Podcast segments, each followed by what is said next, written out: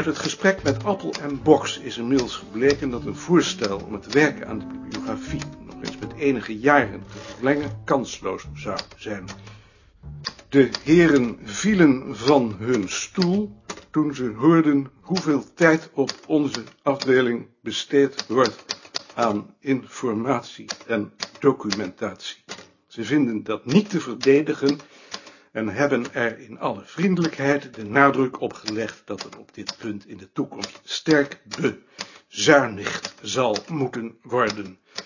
Documentatie moet naar hun mening direct gericht zijn op lopend onderzoek. Jouw rapport, dat ik hen dus niet heb laten lezen, zou zich in dit klimaat tegen het muziekarchief keren. Hoewel ik hun standpunt niet deel, volgens Mark en Ad te koppig, vond ik dat voor jouw bibliografie geen ramp. Ik dacht namelijk dat jij de conclusie al had getrokken en er vrede mee had.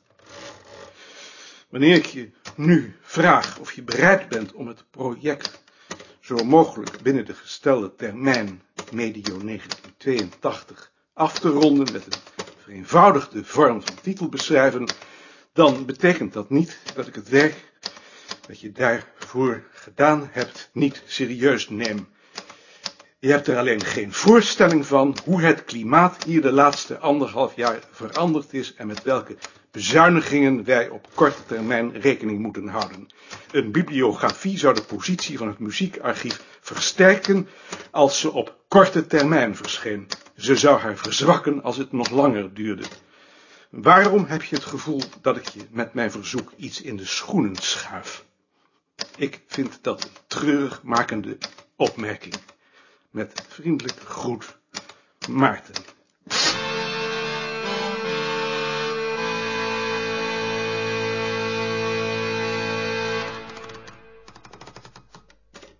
Hierbij het stuk over de geschiedenis en samenhang van de lopende projecten dat ik voor de wetenschapscommissie moest schrijven.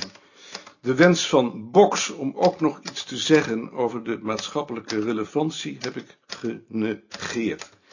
Er zijn grenzen aan de schijn om het rapport van Rome maar eens te variëren. Maar wie er iets op weet, mag het zeggen. Kijk of je het met een en ander eens bent. Ik stel voor om er maandag AS om tien uur over te vergaderen. Laat het mij bijtijds weten als je dan verhinderd bent, dan zoeken we een ander tijdstip. Maarten. Morgen. Dag Joop, ik uh, heb iets voor je. Uh, dit is het stuk dat ik van Appel en Box moest schrijven. Zou jij dat willen vermenigvuldigen en uitdelen? Ook aan muziek? En Mark en Carla Tulp. Komt in orde. Hoe was je fietstocht naar Arnhem? Heel leuk. Ik wist eigenlijk niet dat de Veluwe zo mooi was. Ja, Nederland is mooi. Hoe heb je gereden? Eerst naar Amersfoort en toen langs allemaal van die kleine plaatjes. Woudenberg. Ja, dat geloof ik wel. Ede. Ja, ja, Ede in ieder geval. Door de Gelderse Vallei dus. Ja, als dat de Gelderse Vallei is. Maar het is wel een grote weg. Anders schiet je helemaal niet op. Hoe lang heb je er nou over gedaan? Vier en een half uur. Vier en een half uur? Het is maar 100 kilometer. Nou, nou 100 kilometer. Het is een racefiets, Maarten. Het is geen oude herenfiets. Dat is waar, ja. Dag, meneer Wegbold. Dag, Sien. Dag, Maarten.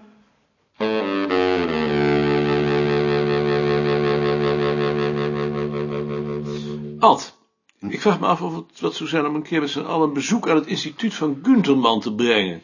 Omdat Bouwknecht hier ook een paar keer geweest is. Wat wou je daar dan doen? Kijken of we kunnen samenwerken op het gebied van de boedelbeschrijvingen en horen hoe zij dat aanpakken. Het verhoogt bovendien ons prestige bij het departement. We zouden natuurlijk ook met Appel kunnen samenwerken. Ik denk niet dat Appel ons zoveel te bieden heeft. Nee. En het lijkt me ook niet zo nodig dat Appel overal met zijn neus bovenop staat. Misschien wil je er eens over nadenken? Ik ben even naar Hans. Dag Hans. Ah. Dag Maarten. Heb je druk? Heb je wat voor me? Ehm, ik moet volgende maand in Bonn een lezing houden over de overgang van vlechtwerk op baksteen in Holland in de 16e eeuw. Oh, ja. En dan zou ik graag een dia willen hebben van deze kaart, maar dan zo dat die Duitsers zien wat veen was en wat klei en waar de dorpen lagen, want daar hebben ze natuurlijk geen voorstelling van. Ja. Ja. De gegevens vind je op deze kaart en op de volgende over de kerkelijke indeling. Zou jij dat kunnen tekenen? Ja, dat zou eigenlijk wel moeten kunnen, ja. En dan daarvan een dia, maar die kan Frits wel maken dan. Oh, ja. Graag. Hier zijn mijn aanwijzingen. Als er nog iets niet duidelijk is, dan eh, hoor ik het wel. Dat is hier uit het raam. Ja, ja, dat heb ik maar eens geprobeerd. Leuk. Ja, dat vind ik ook wel, ja. Van dat uitzicht zou je ook nog eens een aquarel moeten maken. Want het is vooral dat herfstige groen van de bomen dat de kamersfeer geeft. Ja. Ja, dat was ik ook eigenlijk wel van plan. Dus je denkt dat het wel kan? Oh, ja. Wanneer moet het klaar zijn? Eh, eind volgende week. eh, kan dat? Ja. Dat moet toch wel, ja. Hoe eerder, hoe beter. Alvast bedankt.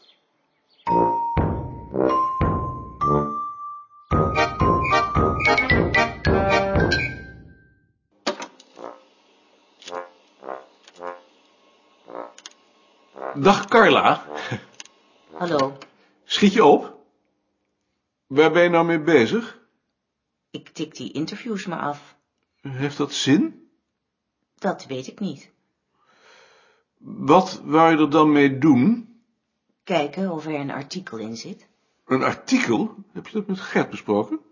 Nee, Dat zou je dan toch eerst met Gert moeten bespreken? Gert heeft gezegd dat ik dat zelf maar moet uitzoeken, omdat hij op dit ogenblik geen tijd heeft. Zijn dat die interviews die we toen gehoord hebben? Ja, Alleen uit Roermond? Daar zit geen artikel in. Een artikel in het bulletin moet gaan over cultuurspreiding of over cultuurverandering. Als het gaat over cultuurspreiding, dan moet je in veel meer plaatsen interviews afnemen, zoals Sien dat doet bijvoorbeeld. Als het gaat over cultuurverandering, dan moet je die interviews aanvullen met archiefonderzoek.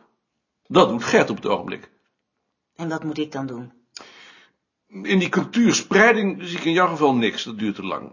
Maar ik denk ook dat er niets in zit. Dan zou je veel meer feesten erbij moeten betrekken. Nee, het lijkt mij het beste dat je die interviews aanvult met historische gegevens uit noodtulen, gemeenteraadsverslagen, krantenberichten, vanaf het begin van de vorige eeuw. Dus dan moet ik weer naar Roermond. Je zou ook naar Den Bosch kunnen. Dat maakt niet zoveel verschil.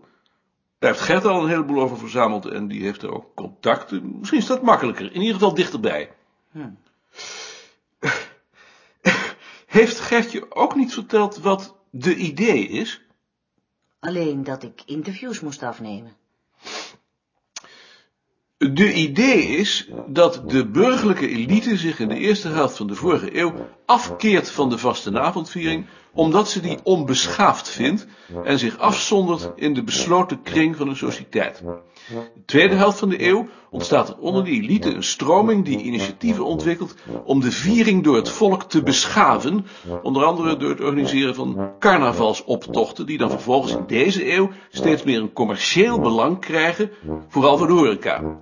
Als die hypothese juist is, dan moet dat blijken uit de sociale samenstelling van de besturen van de carnavalsverenigingen, eerst notabelen en later meer en meer caféhouders. Dat is een ding dat je moet nagaan. En verder moet je uit krantenberichten en de gemeenteraadsverslagen een indruk zien te krijgen van de motieven en de belangen die een rol spelen. Is dat duidelijk? Jawel, Ik zal het wat uitvoeriger voor je opschrijven en dan precies wat je doen moet. En dan moet je bij Gert als hij terug is maar vragen naar zijn gegevens. Goed? Oh, eh, ben je daar? Jantje is voor je aan de telefoon. Dank je. Jantje, Zou je niet even beneden kunnen komen? Wigbold weigert om een opdracht uit te voeren. ik kom.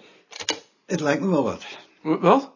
Een bezoek aan het instituut van Gunterman. Ja, dacht ik ook. Maar is het dan niet genoeg wanneer jij er alleen met Frits, Rie en Lien heen gaat? Ik wou het niet beperken tot die boedelbeschrijvingen. Ik zou in ieder geval ook hun archieven willen zien. Maar het aardigste lijkt mij als zij ons en wij hen informeren over wat we aan het doen zijn.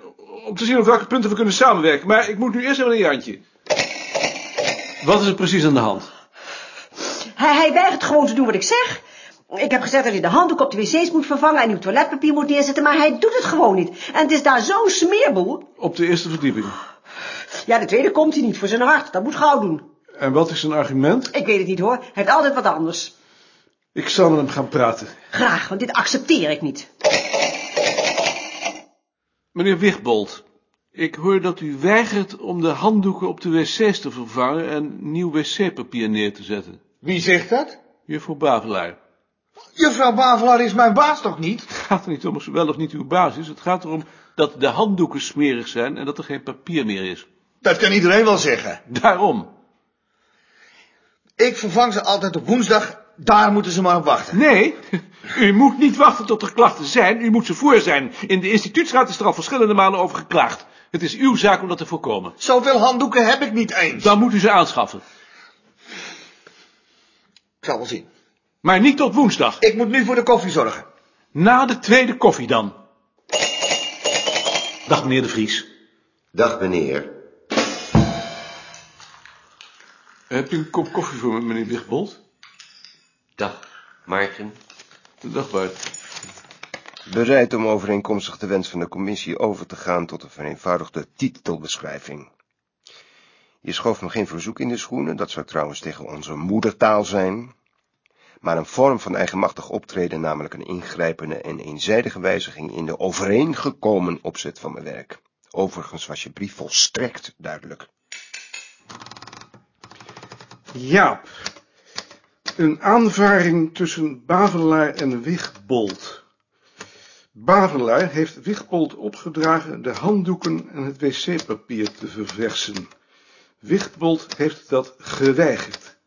Ik heb daarover met hem gepraat en hem opdracht gegeven het te doen. Het belangrijkste motief voor zijn weigering lijkt me de onduidelijke hiërarchische verhouding. Wigbold staat op het standpunt dat hij van Bavelaar geen opdrachten hoeft te accepteren. Ik veronderstel dat hij vindt dat ze allebei direct onder jou staan, op hetzelfde niveau. Daar komt dan natuurlijk nog bij dat Bavelaar een vrouw is. Ik heb daarin niet ingegrepen, omdat ik niet weet wat je bedoeling is. Als je op het standpunt staat dat Wigbold ondergeschikt is aan Bavelaar, dan lijkt het me goed als je Wigbold dat nog eens duidelijk onder ogen brengt. Als hij niet ondergeschikt is, dan moet Bavelaar zich van dit soort opdrachten onthouden. Maarten.